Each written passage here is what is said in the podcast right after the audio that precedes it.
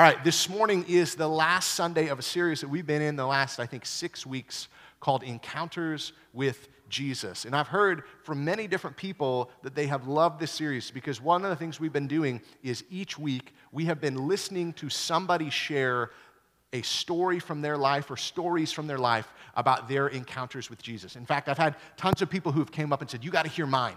And um, it's been awesome. In fact, what we will probably end up doing is figuring out some ways to regularly incorporate this into our time of worship because stories are important. And everybody has a story, and everybody's story matters to God. And everybody who encounters Jesus, their story can be made better. And so this morning, uh, as we're going to be wrapping up the series, um, we're going we're gonna look at a few encounters that Jesus had with some people. Uh, but before we do, I want you guys to check out this video um, from my friend uh, Joe Coffin. Joe uh, was a pastor. He, he's retired. You can never really retire as a pastor. Um, but he, uh, he and his wife Hazel has been a part of our church community and their grandson Seth for um, probably four or five months now. And uh, the Lord laid it on my heart. So every person who I asked to do the video, there was no like, I had no ulterior motive. I had no thing. God just placed them on my heart. Like, I want to hear these people's stories. And so um, Joe's is a really cool story that I hope maybe blesses you. And one of the cool things about stories, I think, is that oftentimes we can find ourselves in there, and we can also find uh, how God might be teaching us something uh, in the midst of hearing someone else's story. So, uh, would you guys check out this video behind me and uh, listen into what Joe uh, has to say about his encounters with Jesus?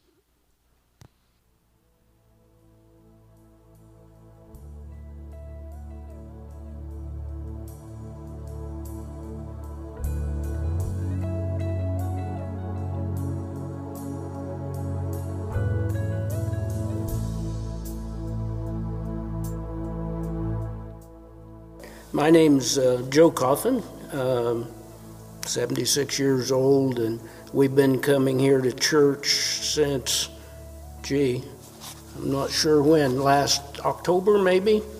And uh, so, just give you a little bit of my story, um, kind of how I got going. I've been a pastor for almost 50 years, and, and uh, I was raised in a little country church, and where mom was the one that was really the pusher in the church and kind of when the doors were opened i'm the middle of seven kids and uh, we were there regardless.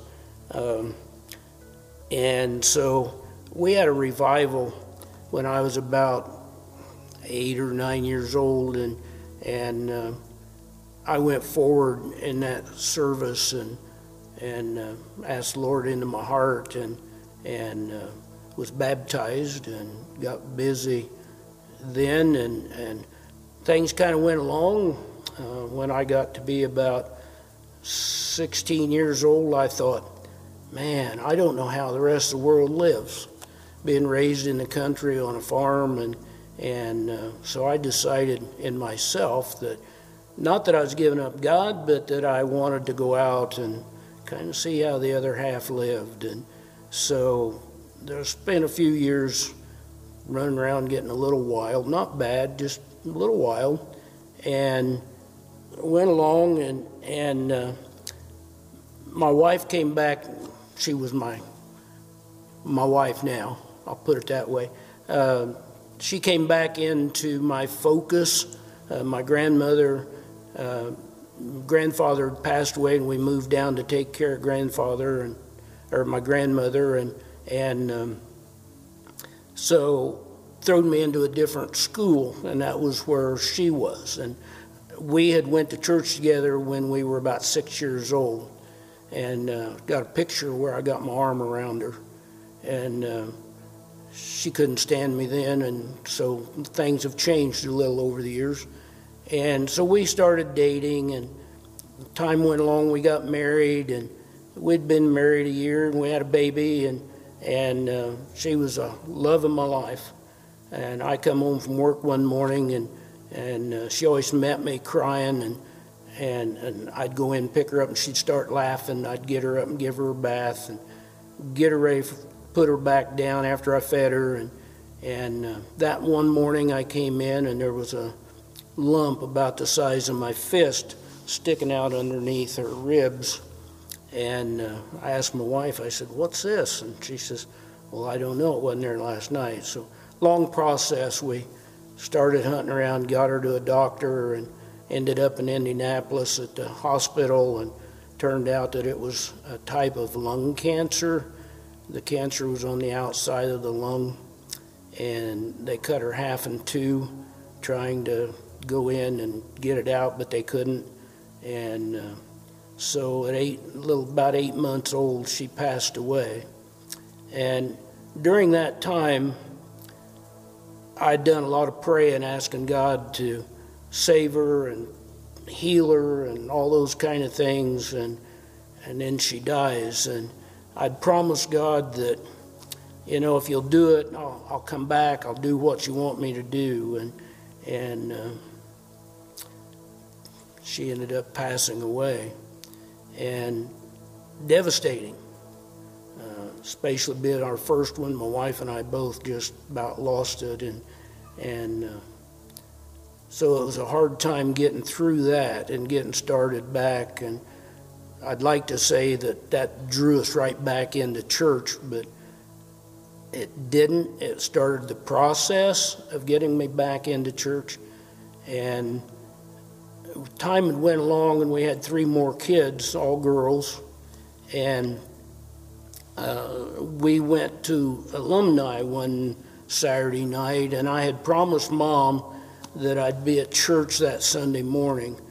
Well, the school that we went to was about five blocks down the road from where we lived, and and so we went to alumni, and I ended up walking home that night because I wasn't fit to drive home, and I got up about half sick that Sunday morning, and we went to church because I'd promised mom, and how you're not going to do what you promised, and and I'm sitting there in church feeling really bad, and I think everybody in the church was staring at me, and but they weren't, but I thought they were, and we went back home and come back that night, and I was feeling better, and at the end of the service, God was really tugging at my heart, and so I went to the altar.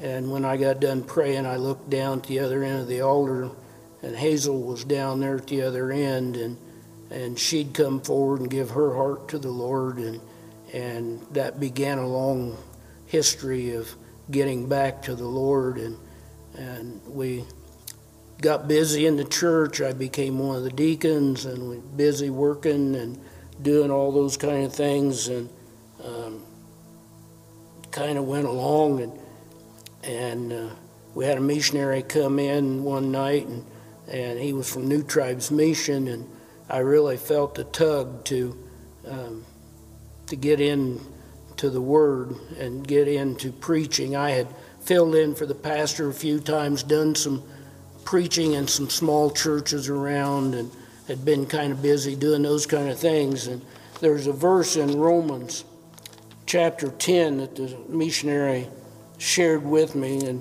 and starts in verse 13. And uh, it says, For everyone who calls on the name of the Lord will be saved. But how can they call on him to save them unless they believe in him? And how can they believe in him if they have never heard about him? And how can they hear about him unless someone tells them? And how will anyone go and tell them without being sent? Um, that really struck home. And so we decided we was going to go to school and I was going to get into the ministry and I thought missionary work.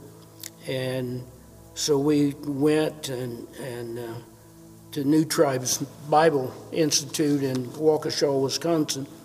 And uh, my senior year, our oldest daughter then um, came down with a brain tumor, and we had to come back home for her surgeries. And and about uh, several years later, she had another brain tumor come up and had to have another surgery on it. And, and uh, so we went through that, and, and she got through that. She got married and had some kids, and, and our other daughters grew up and they got married. And, and life went along, and I was busy preaching and busy working and preaching and all these things, and and uh, doing those things that God wanted us to do, and serving different churches.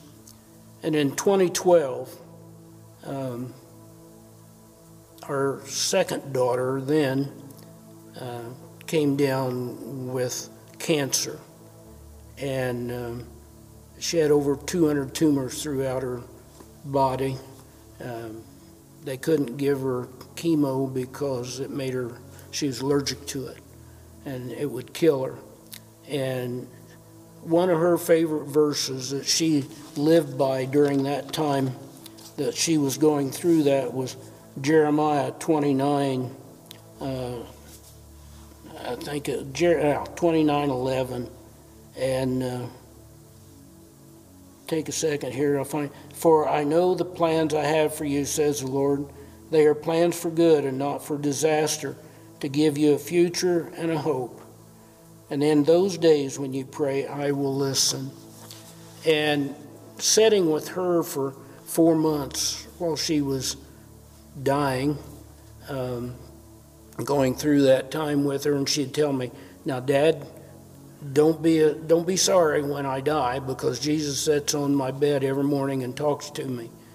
And so, how can you how can you feel bad about someone passing to the other side when they when they feel that strong and have that kind of a input in their heart and and it really spoke to my heart uh, the things that we go through in life. And um, as a pastor many years dealing with so many other people's problems um, and watching so many other people pass away I always prayed that I didn't want to get hardened to that fact that I, I, I, wanted to still have the compassion and love that Christ had for each and every person. And that verse always kind of helped pull me back to that of God's got a plan.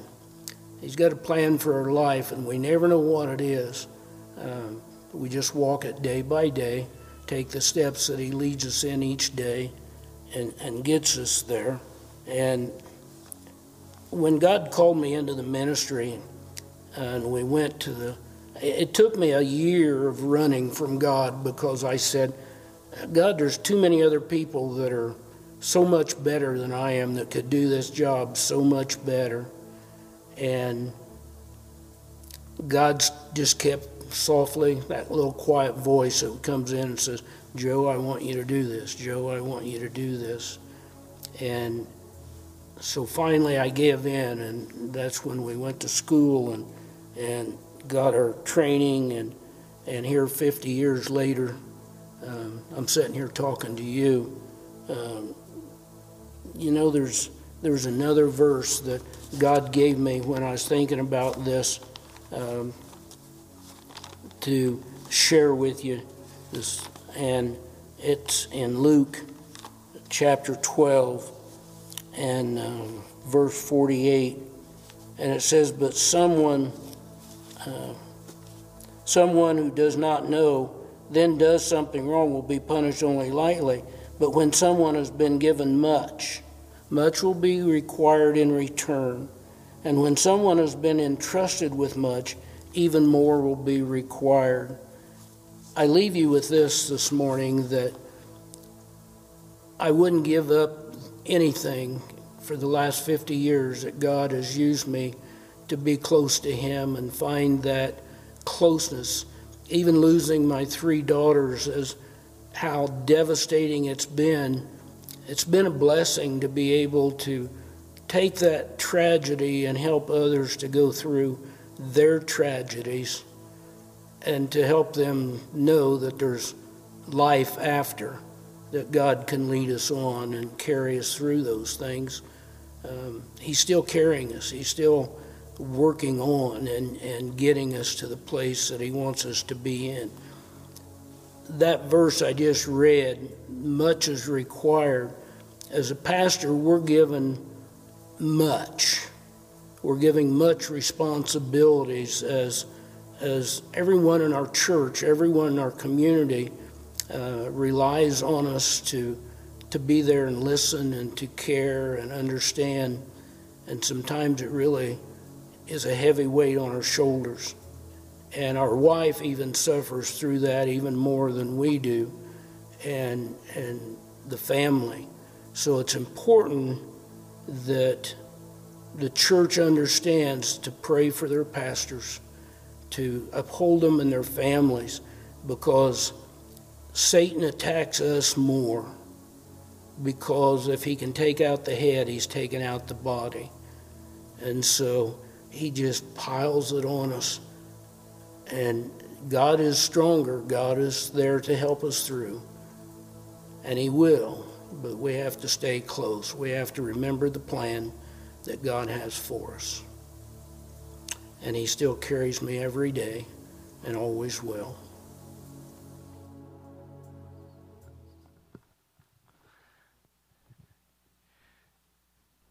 Everybody has a story. And everybody's story matters to God. And everybody's story uh, can change for the better when they encounter Jesus. Joe, thank you so much for sharing uh, your story. Uh, I want to be like Joe when I'm older. Um, one, of the, one of the things that I loved when I uh, got the chance to um, video it is uh, uh, Joe said he's 76. And I appreciated that he continued to talk about how he is still learning to be more like Jesus, still growing in his faith. And after he has walked through some incredible um, storms, uh, both in his own life and with the life of others, um, I love the uh, posture of humility.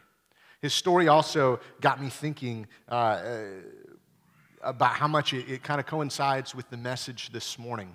You see, Joe talked about how his, his story, really prior to surrendering to Christ, um, had to do with kind of living his own ways kind of wanting to see what does the world look like when I, what, you know what, what, maybe not too bad but you know what can i find out living for myself rather than living for christ this morning, uh, on this Palm Sunday, we're going to talk about this idea of learning to die so we can really learn to live, or really, in many ways, learning how to crucify the selfishness inside of us.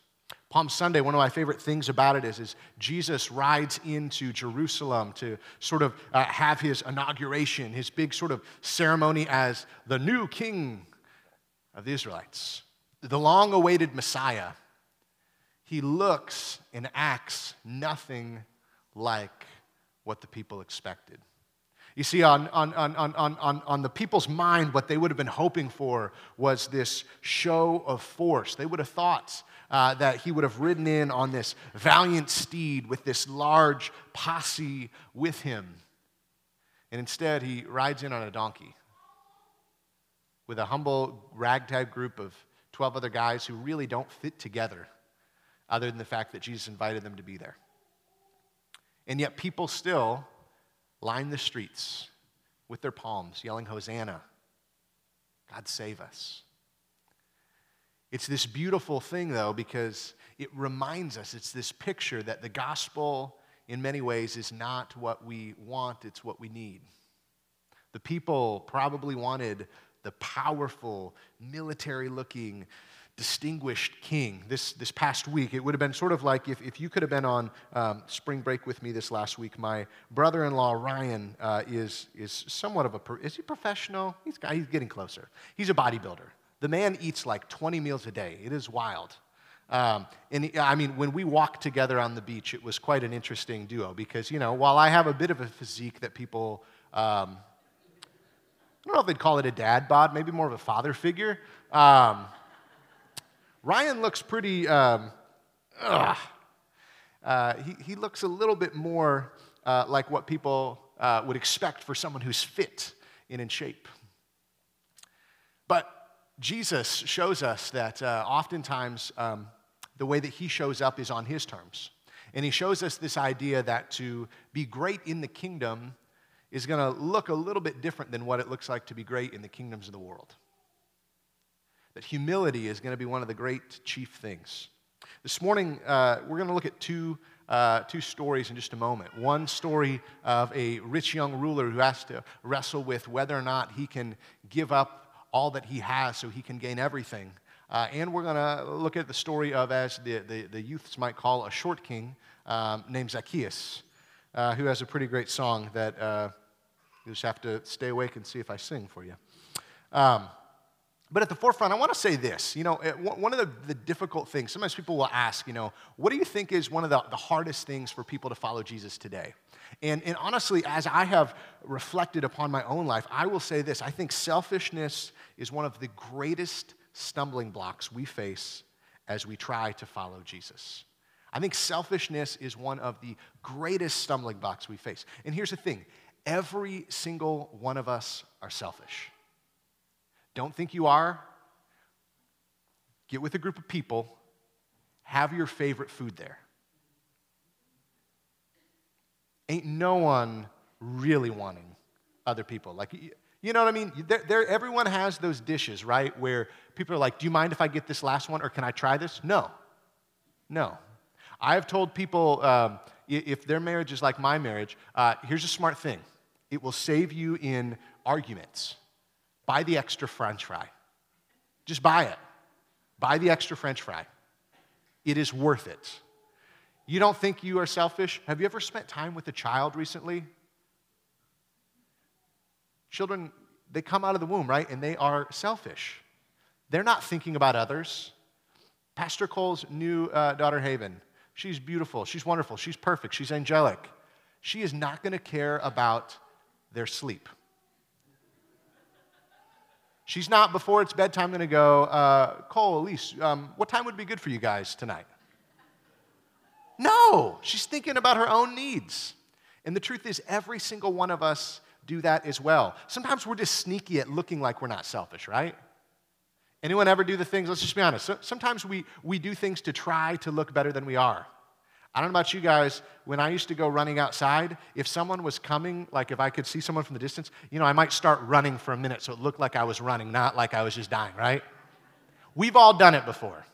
There's been the moments where we picked up the trash or we picked up our dog poop only because someone was watching. Otherwise, we'd have been like, peace. we all deal with this sense of selfishness. But one of the hard parts is we cannot lean into a life of selfishness and actually receive Jesus as a Savior. Jesus says this in the Gospel of Luke chapter 9. He, he, he's talking to his, his main 12 disciples plus a group of people who are following him. And he just says this Whoever wants to be my disciple must deny themselves, take up their cross daily, and follow me. For whoever wants to save their life will lose it, but whoever loses their life for me will save it. And he poses this question because we've, if we've learned anything during this Encounters with Jesus series, is Jesus loves a good question. What good is it for someone to gain the whole world and yet forfeit their very self? It's a great question to ponder, right? Because we live in a world, in a culture that praises us, even sometimes kind of in Christian cultural circles, to amass things like wealth and status and prestige. We look for all of sort of the, the normal check marks of what the world would say is success in the good life.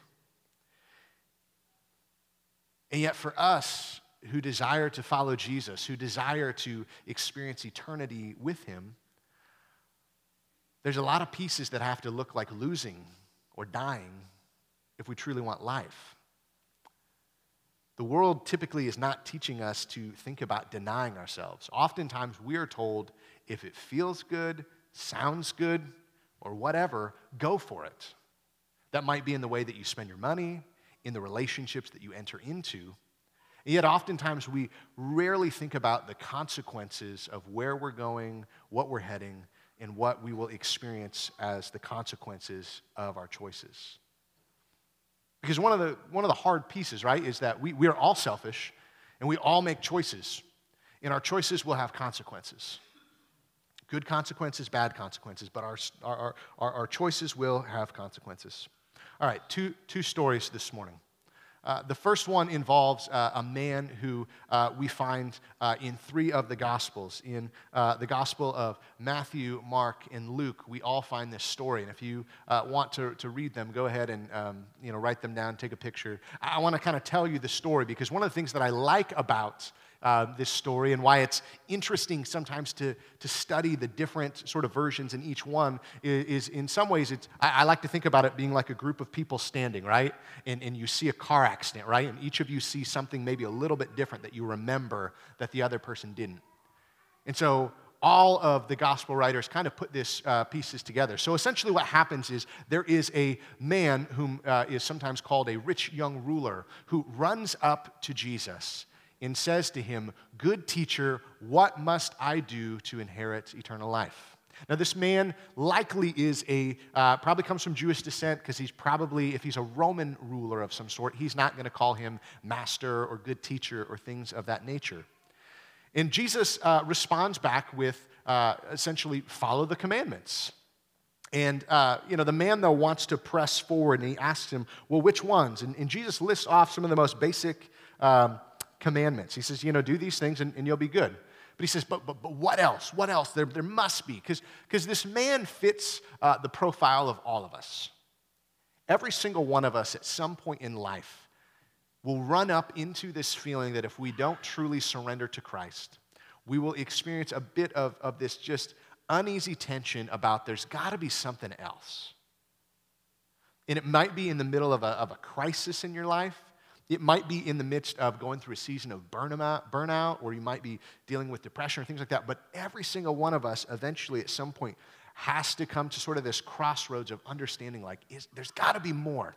And so this man asks him, like, what, what else would there be? And so he looks at this man who would have had power and wealth. He would have had prestige. He would have came to the, from the right families, went to the right schools, would have had the right children, had all the things. And again, he's at this age of youth where we are obsessed with youth, right? Because we spend billions of dollars trying to make sure that we don't look old. So this man has everything. He's done all the things right. He's kept all the commandments since he's young. And so what does Jesus do? He looks at them and he says to this man, Sell all of your possessions, give the money to the poor, and then come follow me. Now, we might be asking the question, right? So, wait, do I have to do that? No. Although, if you would like to give away a bunch of possessions and give money to the poor, you could give it to the church and we'd be cool with that. But I don't recommend it. I don't think this is a story where Jesus is calling us all to give up everything we have, give the money away, and then follow him. See, Jesus is really good at meeting us exactly where we are, knowing exactly what maybe we most need to surrender in our lives. And he looks at this man who likely is obsessed with his status and prestige and his money in doing things right. He's one of those people who, who, who, probably like loves to have like a, like a list to just check off, like, I did it. and scripture says that the man, when he heard this, went away sad because he, he had great wealth. He didn't want to give it up. And from there, the story goes on where we have this interaction with uh, Jesus and his disciples. And and he essentially says it's really difficult for the wealthy to enter into the kingdom of God. And he says, actually, it is like a camel trying to enter into the eye of a needle. Now, this is an interesting thing. Scholars debate over and over about what does Jesus mean? Some scholars would say Jesus just loved using like wild hyperbole and just like talking crazy. And he's like literally talking about like, picture a camel, little needle trying to go through.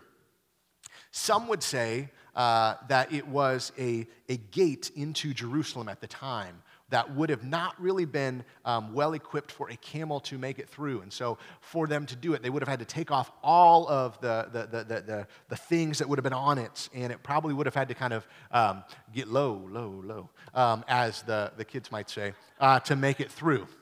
And it's posture of humility. Regardless of whatever it means, I think what Jesus is trying to get at is the fact that it will require sacrifice and humility to make it in. And it's interesting because the disciples say, like, that sounds incredibly difficult. Who then can be saved? Because again, you have to think about in this time, in this culture, they would have thought if you have high status and lots of money, it means that, like, life has been good to you, God's been good to you, etc. And he says, well, what's impossible with man uh, is possible with God. I think, regardless of whether or not we're talking about a physical camel going into a needle, or if we are talking about the humility that it would require a large animal like that to get rid of everything and, and, and, and make its way low through things, I think, regardless, it is one of those things that if we're honest, it's almost impossible to become a selfless person without the Holy Spirit interacting in our lives. Because at its core, we continually will go back to what's in it for me. We'll continue to go back to what do I get out of this? It's really easy to, in many ways, continue to drift back into this mentality. That's why, again, I love Joe's story and his sharing about the, the need and the desire to continually go. There's a reason why Jesus, when he said in the Gospel of Luke that we, he didn't just say, pick up your cross once. He says, you have to pick up your cross daily. It requires a constant interaction. And again, this line that he says, what's impossible with man is possible with God, reminds us of our deep need for a Savior. That without Jesus, in many ways, we don't stand a chance. We can't make it through. Because our default will go back over and over and over. Because one of the issues that many of us probably deal with, and we might not even recognize it, is control. We like being in control, or at least having the, the appearance or the feeling like we're in control. One of the hard parts is you cannot follow King Jesus and stay in control. Uh, there is only room for one on the throne of your heart. You ever have a person try to sit with you in a chair that doesn't fit two people? And they usually don't realize how big of a butt they have? Like, this is, this is not working. Some of us like to do that with Jesus. Come here, Jesus. Heaven sounds nice. Sit right here. Jesus starts kind of calling some shots in our lives. Ooh, slide over. Let me just give you, I got a couple ideas. Let me run a few things past you. Slowly we get where we kind of just booty bump them out, right? Many of us want the kingdom in many ways without a king because we want control. We don't want to surrender. This man's story, his interaction, his encounter with Jesus is, is a sad one. We don't know how the, his story ended. We don't know if eventually maybe he went off and finally processed things and followed Jesus. We don't know. He was given an encounter, an opportunity to meet with Jesus, to, to, to, to, be invited to just give up the things that were blocking his view, the things that were holding him back. But he couldn't do it, and he wouldn't do it. There's another story that I really like that has to do with a powerful person. This comes from the Gospel of Luke, chapter 19, and I'm going to read it, but let me give a little context. So, Jesus, uh, similar to um, when he entered into Jerusalem on Palm Sunday, except for maybe a slightly different thing, oftentimes when there were these people who um, were these, I hate to say it, but kind of like a celebrity rabbi, um, which just sounds like a really cool show that I would still watch today.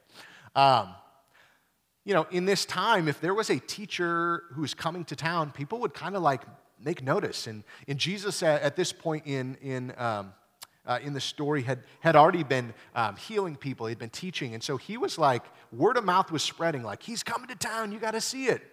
And so he enters into this town called um, Jericho. And there, there's a man named Zacchaeus. And uh, we'll, we'll talk about him in a minute, but Zacchaeus is a tax collector. So to give a little bit of context, tax collectors uh, were not well liked people, especially among the Jewish people. You see, the Jewish people is sort of this interesting thing. They were under the Roman rule and Roman authority, so they had to pay taxes to Rome, but they also had some of their own kind of separate governmental pieces, especially when it came to uh, kind of the religious sector of things. And so um, tax collectors were typically known for being um, greedy and money hungry. They oftentimes think about uh, Robin Hood, right? Where there was like the sheriff who would, who, would, who would steal extra money when they would go around and do the taxation. So this is sort of Zacchaeus. Um, and so they would have been looked at as sort of traitors, uh, as people they wouldn't like. And so this is what it says Jesus entered Jericho and was passing through. And a man there by the name of Zacchaeus um, was there. He was a chief tax collector and was wealthy. And he wanted to see who Jesus was, but because he was short, he could not see over the crowd. Again, now, Zacchaeus, he's a short king. I get it. I've been there. I've wanted to climb up into some trees. And yes, um, Zacchaeus was a wee little man. All right, the ones who are singing, I know you might need counseling because you've been you, you, you, you made it through uh, eating some interesting snacks in Sunday school and things like that. Me too. It's a great song. Everyone else is like, "What is going on? Where am I?" I always feel bad for him. I understand it's part of the story, but it's like, poor Zacchaeus. Why can't he just be Zacchaeus who, who, who, who gives away half his possessions? Why has he got to be the wee little man? Why has he got to be short guy? Anyways, justice for Zacchaeus. So we wanted to see who Jesus was. He'd been hearing these stories, wanted to see who he was. But because he was short, he could not see over the crowd. So he ran ahead and he climbed a sycamore fig tree to see him, since Jesus was coming that way. Now, this is an interesting part of the story that sometimes we neglect.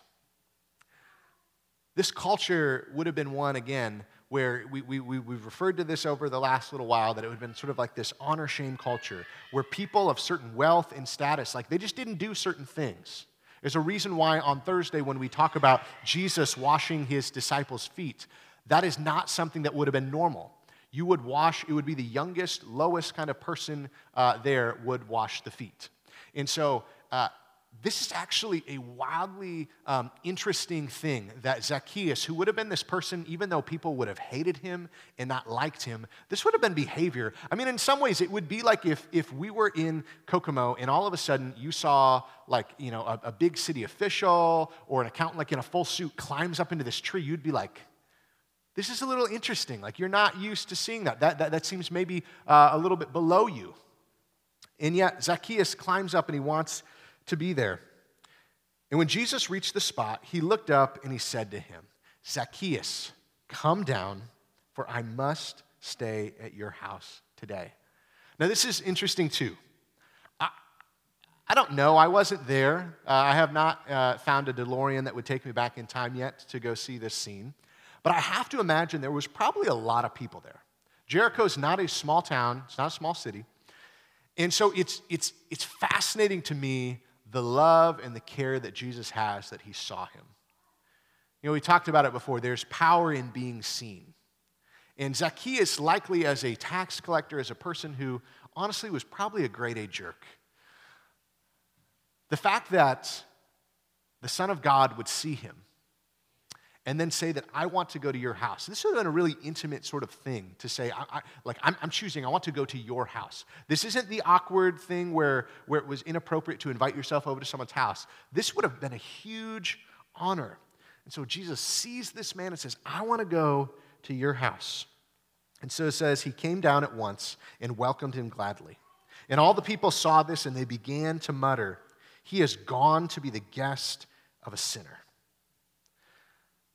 it's interesting. Jesus, um, Jesus was never afraid uh, to interact with people that others didn't like. I sometimes wish I was more like Jesus. Sometimes my selfishness gets in my way of meeting people where they are uh, with love and grace and an invitation to change. But they began to mutter, calling him, Oh, you're going to be this guest of sinners. But it's interesting, Jesus doesn't even have to say anything.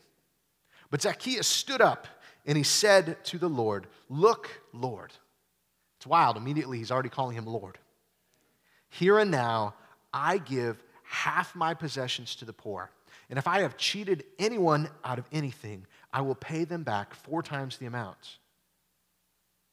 Jesus said, Today salvation has come to this house, because this man too is a son of Abraham. For the Son of Man came to seek and save the lost. Now, I love this interaction. There's this man who has made poor choices in his life, who's probably not been very kind to people, who is seen by Jesus, has an encounter with him. And it's interesting. Jesus gives him no sermon. Jesus doesn't even do any sort of like miraculous healing to him. He doesn't look at him and say, Hey, man, you've been kind of a jerk. Uh, why don't you come down and let's have a conversation about this? He sees him, calls him by name, says, I want to spend time with you. In an instant, this man sees his own error. I'll give you a few parting thoughts as we're going to wrap things up about how we deal with um, turning from our selfishness uh, to being focused on Christ how we die to ourselves so we can gain life in Christ. Um, and there's some things we learn from these stories. The, the first one is just this is healthy conviction comes from authentic encounters with Jesus. You know, conviction oftentimes is a word we don't like, right? Because it implies the fact that there are things that are wrong. But the truth is, conviction is good, right? Um, when, when my son Silas uh, punches uh, his older brother, brother Gideon in the face, which of course never happens, I don't want him to feel shame. I don't want him to feel deep condemnation, but I do want him to feel conviction that that's not okay. I want to have conversations with him to understand uh, that's not a good thing. Conviction is a really healthy thing that many of us ignore in our lives. Because many of us have been taught to ignore it. And here's the thing the voice of condemnation we don't need to listen to. When we are in Christ, we cannot be condemned. But the voice of conviction, the voice of the Holy Spirit, many of us need to listen to it more. It doesn't become the only voice we listen to, but many of us have sort of been like, let me, let me turn off the notifications on this one. Only give me the, the, the Jesus that tells me that I'm great all the time. Where's the one who looks like Mel Gibson and is holding a lamb? I'll, I'll take that one. But here's the thing many of us need a healthy sense of conviction. And oftentimes, the healthy sense of conviction just comes from actually being with Jesus. And when we have these encounters with Jesus, the thing is, I, I, worry that many people grow up never having an authentic encounter with Jesus because they have been condemned by people who say they love Jesus and they say, if that's what it's about, I'm out. Because a lot of us have gotten it twisted where we're like, hey, get rid of the junk in your life and then come to Jesus. And yet it's the reverse, right? Come to Jesus and allow Him to take care of the junk. The healthy conviction is possible, it's even a good thing, but it happens when we have authentic encounters with Jesus. Here's the second big thing we learn, and this one's really important. Um, repentance has more to do with a relationship we are turning to than the sin we are turning from. Repentance is this fancy church word that just means to turn from. And the thing is, I, I, worry sometimes we focus too much on what we're turning away from rather than what we're turning toward. Yes, it's important to understand that repentance is we are turning from the brokenness, the death, the sin, the rebellion, the shame that many of us find ourselves falling in traps to. But here's the thing we don't just turn around because we don't want to go into a trap, we turn around because we want the Savior. We're turning around because we get a relationship with the God of all the universe that gives us life in life more abundantly today and forevermore. And some of us need to be reminded that while, yes, of course, it's important to acknowledge our sin, to know it's there, to turn away from it, we also need to be reminded that we're turning to Jesus because what I see a lot of people end up happening in their lives is they are constantly spinning. Here's my sin, gonna turn from it. I never make connection with Jesus, so I just kind of keep turning and I keep having to turn over and over again. And you know what happens? You get dizzy. And you fall over and you start thinking, forget about this. Focus on what you are turning to, or really who you are turning to, more than just what you're turning away from. And lastly, uh, you cannot abide in Christ if you don't acknowledge your sin, and you won't be righteous unless you repent from it. Now, let me break down a couple more church words. Abide is just this word that means remain, it means to be close to, it means to be in, in close proximity of relationship. And if you don't acknowledge the sin in your life, you don't deal with it, um, you're not going to be able to abide in Christ. I, I think about it like this we've all been standing close with someone, and they, they have let one go. The crop dusting has commenced, right? We're not sticking there. Just being honest. Do you ever want someone just to like stand there with you and be like, I'm just going to stay here? Like, please go away. But in many ways, we, we can't stick with Christ. We can't be close to Him unless we acknowledge our sin. And then righteousness. Righteousness is this fancy church word that just really means right relationship. And if we don't repent and turn, if we don't acknowledge our sin and repent and turn from it, we won't be in a right relationship with Christ. And that's not because Jesus doesn't love us, it's not because he's not kind, uh, but it's because we have these choices. We have these choices to make. So Pastor Cole's going to come up and we're going to sing last, one last song. I, I want to take us back to the last, the, the verse that we began with. When Jesus says this in Luke Whoever wants to be my disciple, they must deny themselves, take up their cross daily, and follow me. Whoever wants to save their life will lose it. Whoever wants to lose their life for me will save it. Again, friends, what good is it for someone to gain the whole world, yet forfeit their very self? So we're going to sing one last song. I'm going to go ahead and invite you to stand with me. And as we sing, would you take this as, as a time, as an opportunity to maybe have your own sort of conversation with Christ? Because uh, as we said at the very beginning of this series, uh, when Jesus calls, uh, we all have a decision to make. And if you're here this morning, I want you to know that Jesus is calling you. He's looking up at you like you're Zacchaeus up in the tree, and he's saying, Come down here. I'd like to spend some time with you. And the choice for you is do you choose to be like the rich young ruler who says, I don't know if I can humble myself or give up anything? Or will you be like Zacchaeus, who feels the love of Christ because you've been seen and you've been loved? Will you say, I'm willing to do whatever it is to be able to follow after you?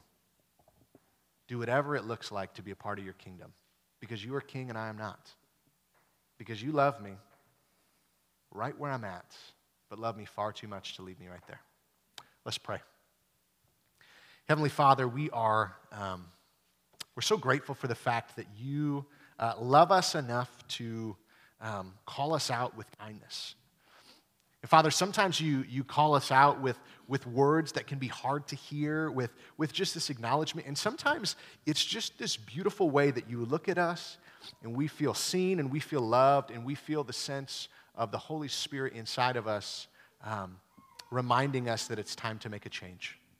Father, as we sing this last song, would we be reminded that you are um, the same God with the same love in the seasons where we are faithful and in the seasons when we're not? And would you remind us this morning that your great desire is for us just to come home, to be sons and daughters uh, who are dearly loved who are forgiven and who are free. So, Father, speak to us in this time. Give us the courage to repent from our sin. And, Father, give us uh, the wisdom and the guidance uh, to abide in you, to remain close to you. It's in Jesus' name I pray.